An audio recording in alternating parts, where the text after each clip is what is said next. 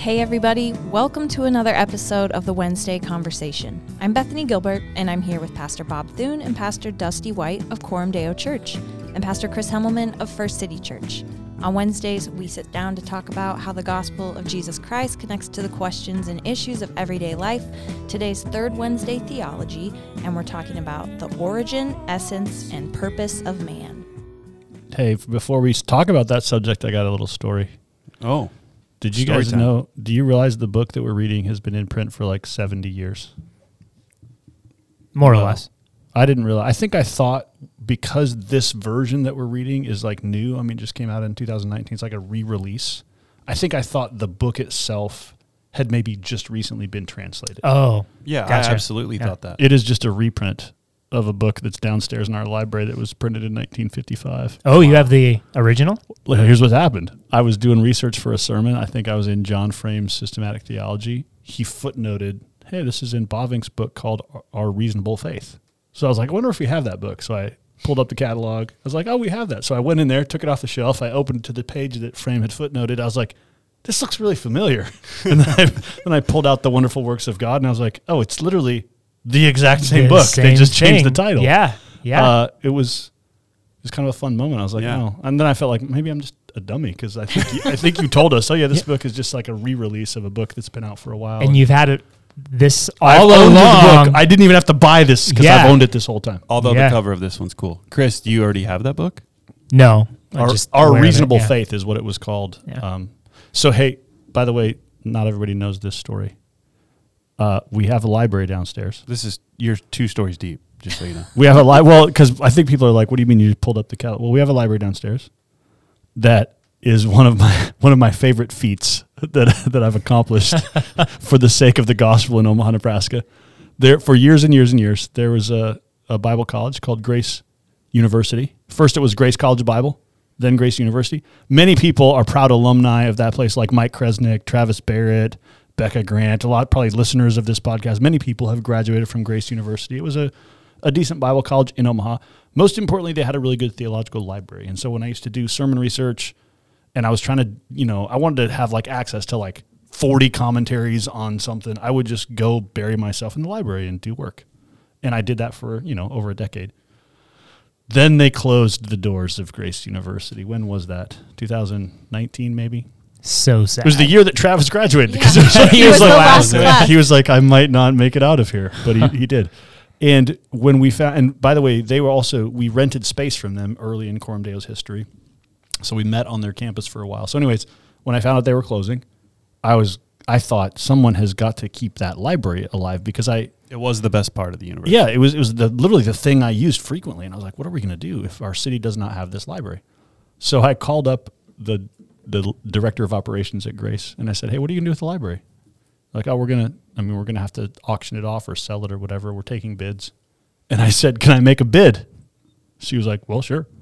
So I called and I said, I, I, I tried to figure out like what's a good bid. I don't know. How do you? it's it's like it's like eBay when you're like, I don't. Who Act, buys a library? I don't actually know the value of the thing I just offered to bid on. So the bid I made was I said I want to pay five dollars per volume, and I want five thousand volumes. So it's going to cost twenty five thousand dollars, but I, I got to pick whatever five thousand books I want. And I, so I I emailed her and said, "Here's a here's a bid I'm going to make. It's twenty five thousand dollars, but for just whatever five thousand volumes I decide." Because I figured if you're buying a, like if you buy this book new, it's probably a thirty dollar book, right? So I figured you know as long as I pick good books, that's probably a really good deal. If you if you're buying books blind, it's like Yeah. you're probably going to get a bunch of crud that is worth a dollar, you know. So so so anyways, we bought a library, We did. and and you you went through five thousand books. yeah. Wow. Well, it was when Gary Nebeker Yeah. was working here, who has a PhD in New Testament. So I just took him down there with me, and I was like, Gary, let's just let's get all the best books. Let's get the commentaries and the biblical theology and the you know good Nice. counseling books and He had, anything. he had been there for decades, so Yeah. he knew right where he they knew were. that. He knew his way around that place. So anyway, thanks to the providence of God, we have a wonderful theological library downstairs. It is nice. So all those years, our reasonable faith was sitting in was sitting in- Grace University's library. It was. Yeah. Wonderful treasure. Yeah. It was. Probably not read much, by the way. I don't. I don't get the sense. It looked. It looked like it hadn't gotten. a Oh, lot of man. when I pulled it off the shelf. Listeners, if any of you are Grace University grads and you And you actually read. Oh wait. or you actually read this in the library, let us know. Reach out. We'll send you a snack. Whoa. There you Yes, go. we will. We will send you snacks. We'll send you hotcakes from Seattle or whatever our Yeah. favorite snack I just got By the way, hey, snack free day today. Yeah. Yeah. It's Lent. It's Lent. Yeah. We're giving them snacks. Yeah. Yes. not quite. Not we still got true. a f- it's not quite Lent. That is is it? not true. Well, No, it oh, is Lent. I guess it is Lent. Yes, it I is. did Yes. Sorry, my church calendar's off. No snacks. Sorry. Uh, it does change every year. So it's, Yes. to- it's not like Christmas where it's always on December 25. Um, let's. So this is a long. This is the longest chapter we've thus far encountered in Bavinck. Therefore, I'm not going to try to summarize the chapter. Its subject is basically what does it mean to be human. So he talks about what it means to be made in the image of God. He talks about the the calling that God gave to Adam and Eve to fill the earth and subdue it. Uh, it it sort of covers the idea of well, like the title says, the origin, the essence, and the purpose of man. So, what does it mean to be human? What are we put here to do? How has God designed us and intended us? I think the most interesting thing, we were just joking before we turned on the microphones, that he uses the word protoplasm and platypus in this chapter. I wonder what the Dutch word for platypus I, is. I was just thinking, like the translation work here is impressive because you know how do you, how did you know you're going to need the word platypus Yeah. to I to translate this? That's Um, deep. But w- what I found really interesting is there's a few places where I mean Bavinck just he's a very reflective writer, and so there's places where he goes, oh, since we're talking about this, let me go a little deeper into that subject and frame it out a little bit. And I really liked um, a few sections. There's a few places that stood out to me that I just like, oh, that's a good thought. I want to talk about that. I'm sure there are some for you guys as well. Um, so let's just do that. Let's just tackle. Let's just talk about pieces that we found interesting. Um, I want to start with what I like. I think Bavinck corrects some faulty thinking that's present in many Christians when it comes to evolution and creation. Um, because the the simplistic thinking that is present in many Christian conversations about that is, oh, now we're talking about science. And Bavinck always wants to remind you anytime you talk about evolution and creation, you are talking about philosophy, not science. And he does a really thorough job of just sort of like defining the limits of, hey, here's the category of science, here's the category of philosophy, and here's how you need to understand when you're crossing that boundary. So let me read you a little section from page 172 where he takes evolution to task in the right way, not by saying, the science doesn't say that, but by saying, hey, philosophically, let's just talk about what Yeah. you're saying. So here's the section. He writes If a person repudiates the scriptural account of the origin of the human race, it becomes necessary to give some other account of it. Man exists, and no one can escape asking the question of where he came from. If he does not owe his origin to the creative omnipotence of God, he owes it to something else. And then no solution remains except to say that man gradually developed himself out of the antecedent lower beings and worked himself up to his present high position in the order of being.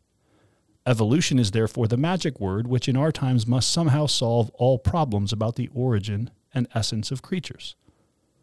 The evolutionist, however, proceeds from the wholly arbitrary and impossible assumption that matter and energy and motion existed eternally. To this, he adds that before our solar system came into being, the world consisted simply of a chaotic gaseous mass. This was the starting point of evolution, which gradually resulted in our present world and all of its creatures. It is by evolution that the solar system and the earth came into existence. By evolution, the layers of the earth and minerals came into being. By evolution, the animate came into being out of the inanimate. By evolution, plants and animals and men came to be. And inside the pale of the human, it was again by evolution that sexual differentiation, marriage, family, society, state, language, religion, morality, law, science, art, and all the other values of civilization came into existence. If only one may proceed from this one assumption that matter and energy and motion existed eternally, then it is supposed one no longer needs to postulate a God. Then the world is self explanatory. Science, it is believed, constitutes God entirely unnecessary. What Bavinck then goes on to point out a few pages later is to say what this fails to do is to d- differentiate between facts and the philosophical interpretation of those facts. So he says, hey, the facts of that there is variation among species and that animals, uh, you know, dis- distribute dis- uh, display change over time, or that we can find fossils in the geolo- all the facts are the facts. They are what they are.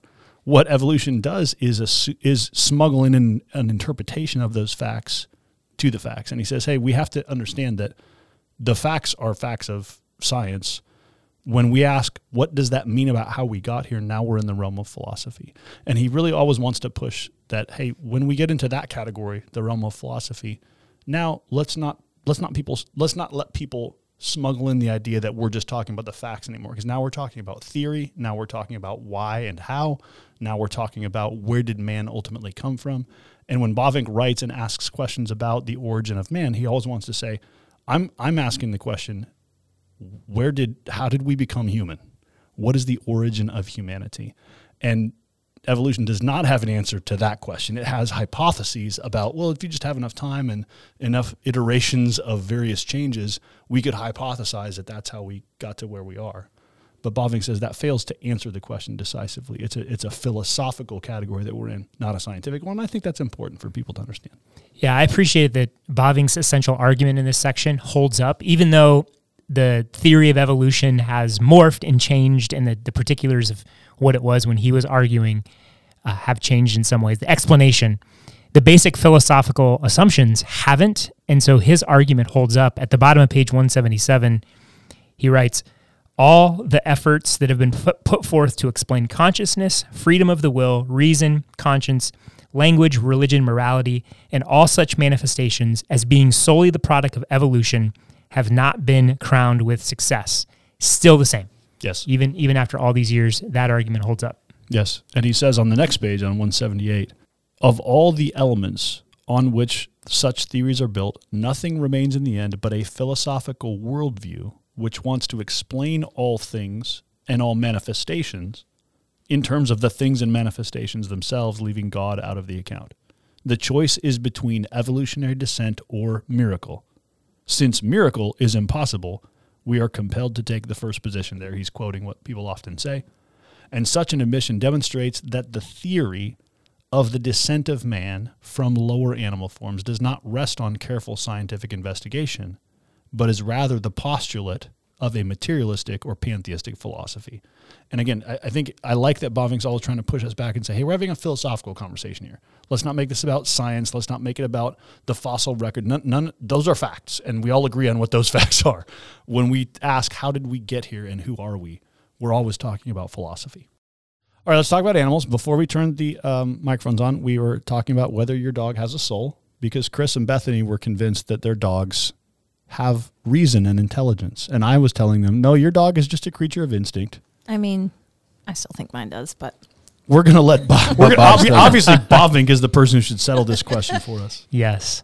So here's uh, here's the. I think this is the the statement that you're going to disagree with, Chris. So that's good. Animals do not have reason, cannot separate the image from the particular individual and concrete thing. They cannot raise them into concepts, cannot relate the concepts and so form judgments, cannot make inferences from the judgments nor arrive at decisions, and cannot carry out decisions by an act of the will. Animals have sensations, images, and combinations of images. They have instincts, desires, and passions, but they lack the higher forms of desire and knowledge which are peculiar to man. They have no reason and they have no will. All this comes to expression in the fact that animals do not have language, religion, morality, and the sense of beauty. They have no ideas of God, of the invisible things, of the true, the good, and the beautiful. So there you go. He says, Your dog does not have reason. Well, as you pointed out, if we define reason by uh, capable of abstract thought, then I agree. But is that the only kind of reasoning? Yes, according to him, it is. Okay. 'Cause I Well, think he- if he I- gets to set the terms, Well, I'm, I'm fair not, enough. I'm not saying we should let him set the terms. I'm just saying when he says that that all of this comes to expression, the fact that animals don't have language, religion, yeah, sense which I agree. I, I agree with. What, what he's saying is what's unique about human beings as made in the image of God is that they have the we have the capacity to think about things that I mean here's the example I was thinking of when I, when I got ready for this podcast. Think about a unicorn.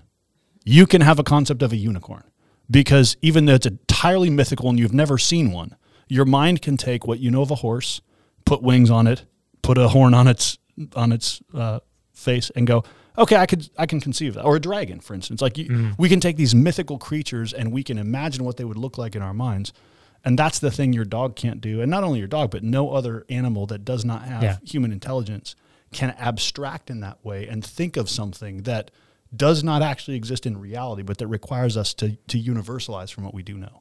Yeah, and his basic point I completely agree with, in in the sense of um, the difference between man and animals, and our reasoning and our will and our capacity for abstract thought and morality and and religion. So don't disagree there. But man, there are times when I'm interacting with my dog and I'm like, this dog, there's more going on there. There's intelligence in those eyes. Yeah, They're smarter. yeah. When you, yeah, when you're just looking in their eyes and you're like, that, there's somebody's looking back. Well, and I'm just saying, Ruby can't think of a unicorn. So there That's you go. true. Your dog can't Fa- think of a fair enough. But he, what's interesting is Bavinck uses the language of soul to describe that. So he says the word soul means two things in the Bible. It means just the, the principle of life, the idea that there is an inanimate life in this being. And I think what you just said, Bethany, when you when you say like, there's I look into this animal's eyes and something's looking back at me. That's that's that sense Yeah. is that there is a mm-hmm. there's a there's being mm-hmm. in this animal. And then he says the human soul, what makes it unique and distinct from the animal soul, is that it is spiritual. Yeah. Meaning it's made for communion with God. And so I, I- hadn't seen a whole lot of theologians do that. I don't know, Chris, you might know more here than me as far as sort of what the theological tradition is, but he's obviously talking about, you know, body, soul, and spirit as three distinct things. And and uh, it was interesting how he sort of works that out. Yeah, but are they? I don't know. That's what I, mean, I know this is a debate. So Because he even, I mean, this is a little bit past what he really gets into, but the, the how he talks about the soul and the spirit almost kind of sets them up distinct. But then he he the movement he makes is that the soul is the kind of the spiritual part of you connected to your yeah. body, Hey, this is fascinating because now we get to talk about angels. yeah, oh, Because this is where he which is different than yeah, which is different than angels are not referred to as having souls. They're Right. spirits. Exactly. Yeah. So So, that's what- soul and body. Yeah. So yeah, this yeah. is where Bavinck did something for me. I was like, I've never seen somebody do that, and that makes actual sense. Let me read it to you. He says, "Let's talk about the difference between angels and human beings. Um, angels do not have a soul and body, but are pure spirits." He quotes Hebrews 1.14 uh, there, and so what he says is, angels are pure spirits. You and I have a soul and a body. He says soul and spirit differ from each other in this respect. The soul is by nature spiritual, immaterial, invisible, and in man is a spiritually independent entity which is oriented to a body, suits a body, and without a body is incomplete and imperfect. So what's interesting is he says human beings have souls because the soul is like the immaterial part that's wedded to your body. Um, angels don't have bodies or souls; they are purely spirits. Um, and what makes our, our souls higher than the animal souls is that our souls, the, the immaterial part of us, is fashioned in a way that we can commune with God in a sense that we are a spiritual being in a way that your dog isn't, yeah. Yeah. which is pretty fascinating to think about. I'd never heard anybody describe the difference between angels and human beings in that way. I agree. I haven't either. And, and but it also some reading this again because that discussion uh, and Christians dis, dis, disagree on this of whether we're three parts or two parts, but the way he connects soul and spirit as I, I think he ultimately and I think in his Reformed Dogmatics ultimately connects these two as the same thing. But the distinction and why in Scripture it seems as if sometimes there's three things, and the way Scripture talks about that is because the soul is the spiritual part of us, but because it's different than the angel, an angel in the sense of spirit, there's a, a distinction that soul captures about that spiritual side of us. So I think there's the interplay of that dynamic that scripture doesn't, you know, in sort of like a encyclopedic way determine, um, differentiate those things, but speaks of them kind of interchangeably in some ways. So I, I think this is a brilliant way of kind of trying to tease out that difference. Um, and I think it makes a compelling argument that we're body and soul. Okay, Dusty. I'm- Here's my mind is just b- kind of blown over here. well. Listen, the next thing he says, it's going to. Be, I think this maps onto the work that we often do with story. Listen to this. The second distinction between men and angels is this: because angels are pure spirits, they stand in a relatively loose relationship with reference to each other. They do not constitute one race. They are not blood relatives. they did not beget each other. It is possible to speak of a mankind, but not of an angel kind. When Christ assumed human nature, he was immediately related to all men, related by blood, and he was their brother according to the flesh. But the angels lived next to each other, each one accountable for himself and not for the others, so that a portion of them could fall and a portion remain faithful to God. It is fascinating to think about the fact that human beings are related to each other by blood Yeah. and angels are not. But is it is it I think the one little squabble I had with that statement is angel kind. Isn't isn't it possible to still say there's an angel kind like Well, is because it? they're I don't know. No one's ever used that word until right now. the matter or the the substance of what angels are. They're not material, Chris. There's well, no the matter. spiritual sorry the spiritual body that they are to use 1 corinthians 15 um, is that distinct to the beings known as angels unique to the beings known as angels and so in that way you could maybe say i agree with i mean uh, all those other distinctions he's making but is it still fair to say you could say angel kind No, you can't because he's saying what makes humans one is that we are one race, one race connected to each other. And he's saying that each angel is is created Separate. individually and is not a we can't speak of them as a whole. But aren't There is but, a there's a multitude of the heavenly host praising God and but saying, even if that's the case Peace on earth even if that's the available to case aren't angels still what makes an angel an angel the essence of an angel they all share Mm, I don't know. But I- listen, I, hang on. I think I'm Like, disagreeing with what? Bavinck on this. Share my what? homeboy. Well, okay, you think of we're Essence. we're all related. Yeah. I mean, related in the sense of there's an essence of human, Yeah, yeah. humanity. I would say there's also an essence of angel, yes, but even if they're not necessarily interconnected the same hang way humans are. But hang on. You're right philosophically, but isn't the point that Bavinck is making that we are also not just related in terms of sharing an essence, but we also we trace our ancestry to one couple. yeah, on that point, on that point, I completely agree. I'm, Well, I think that's yeah, what yeah. he's getting at is that that that the angels do not come from a lineal descent Okay. as human beings do, and so there's not a blood relationship. Here's what he here's what he says on page 186: because the angels are spirits and not related to the earth, because they are not related by blood and do not know such distinctions as father and mother, parents and children, brothers and sisters. Therefore, there is a whole world of relationships and connections, ideas and emotions, desires and duties of which angels know nothing. Yeah. The rich the, the riches and depth of the emotional life of man is far superior to the angel, which is fascinating. Yeah. Which, Yeah. well, that makes sense because, Well, makes sense to you. I literally have never thought about it till right now. I mean, it doesn't make sense, but this is why the scriptures say that we're higher than the angels. yeah. Angels long to look into the manifold wisdom of God displayed in redemption. I still think you can say angel kind. How come you've never said that in a sermon then? I've never heard you yeah. talk about I don't think I've ever kind. talked about angel, yeah, angel kind. Friends, I'd like to talk this morning about angel, Angel kind. kind. Also, Yeah. angel kind is one word. angel Just, kind. you know. Angel kind. I wonder if that's in Dutch too. I do think angel kind. I hear what you're saying. sounds and I more hear German. what Bob's saying because he's sandwiching that whole sentence in between ranking angels and then still talking about the flesh brother and sister relationships that humankind have. yeah. So I think that is what he's getting at. Only a few pages deep into this chapter, he says something about gifts, which is just a, I just, it was a worshipful moment. He said, God gave man the things he himself could not supply. The best things come to us as gifts. They fall into our laps without labor and without price. We do not earn them nor achieve them, we get them from nothing. The richest and most precious gift which can be given to man on earth is woman and this gift he gets in a deep sleep when he is unconscious unconscious and without any effort of will or fatigue of the hand and i was like man that is like just the way he writes Mhm. makes me i know all that but like the way he writes that down for you is a worshipful moment Well, and he's writing, remember, this is early 1900s.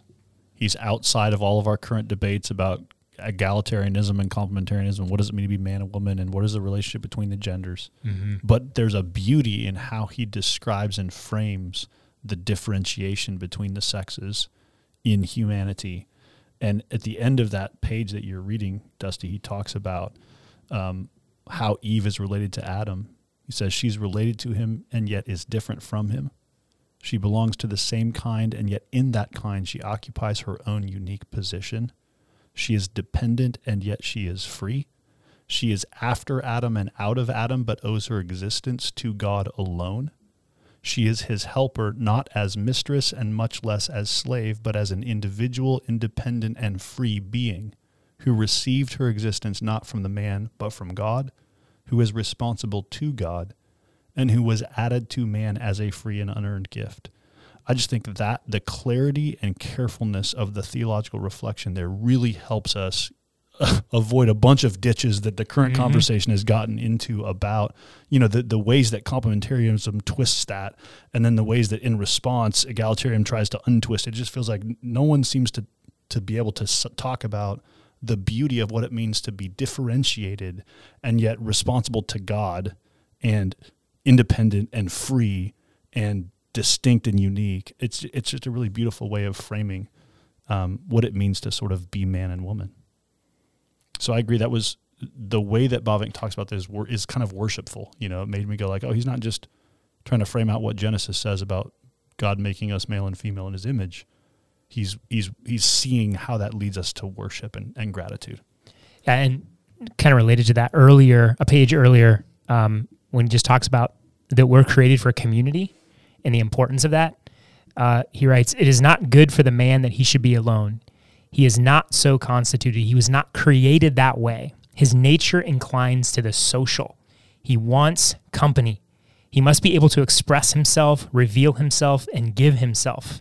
He must be able to pour out his heart, to give form to his feelings. He must share his awareness with a being who can understand him and can feel and live along with him. Solitude is poverty, forsakenness, gradual pining and wasting away. How lonesome it is to be alone. I mean, he's just like how lonesome it is to be alone yeah. is a great. That's a great sentence. Yeah. He's also yeah. I mean, he's also saying that you need to give form to your feelings. So if you're just a theological mm. head on a stick, mm. Bavinck would pick up Not the work. with you. Something that uh, when I was reading that, you like Bavinck's own story. Um, part of his story is a long period of life of unrequited love. Like there was this gal that he really pined for, and this sounds like it'd make a good documentary.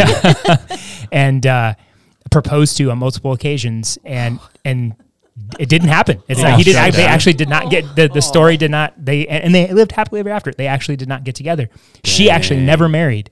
Um, but it, when you read his biography and just kind of that that period of life, um, you read this and you're like, he's he's feeling that. Man, like he's saying that, and yeah. and because he's experienced it. I'm so glad wow. that you know this. I know. I would have not known the story behind the story, yeah. behind the music with Man, Chris Hemmelman. That just changes everything for me.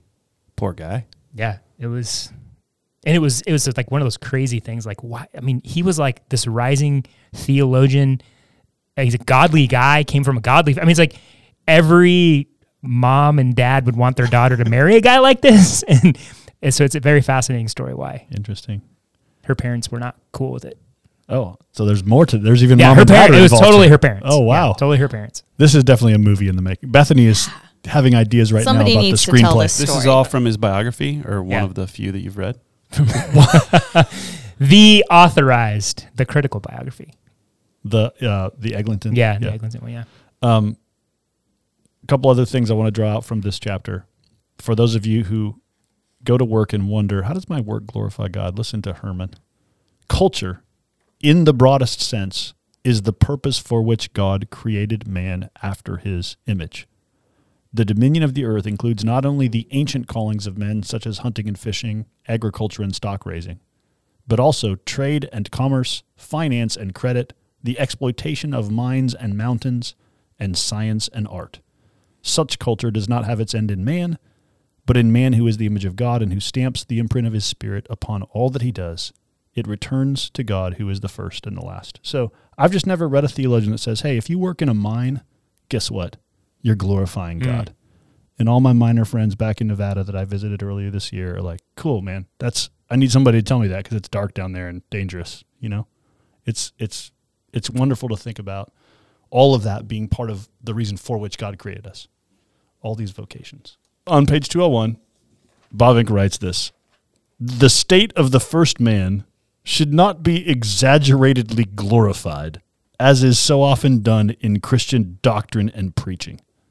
No matter how high God placed man above the animals, man had not yet achieved his highest possible level.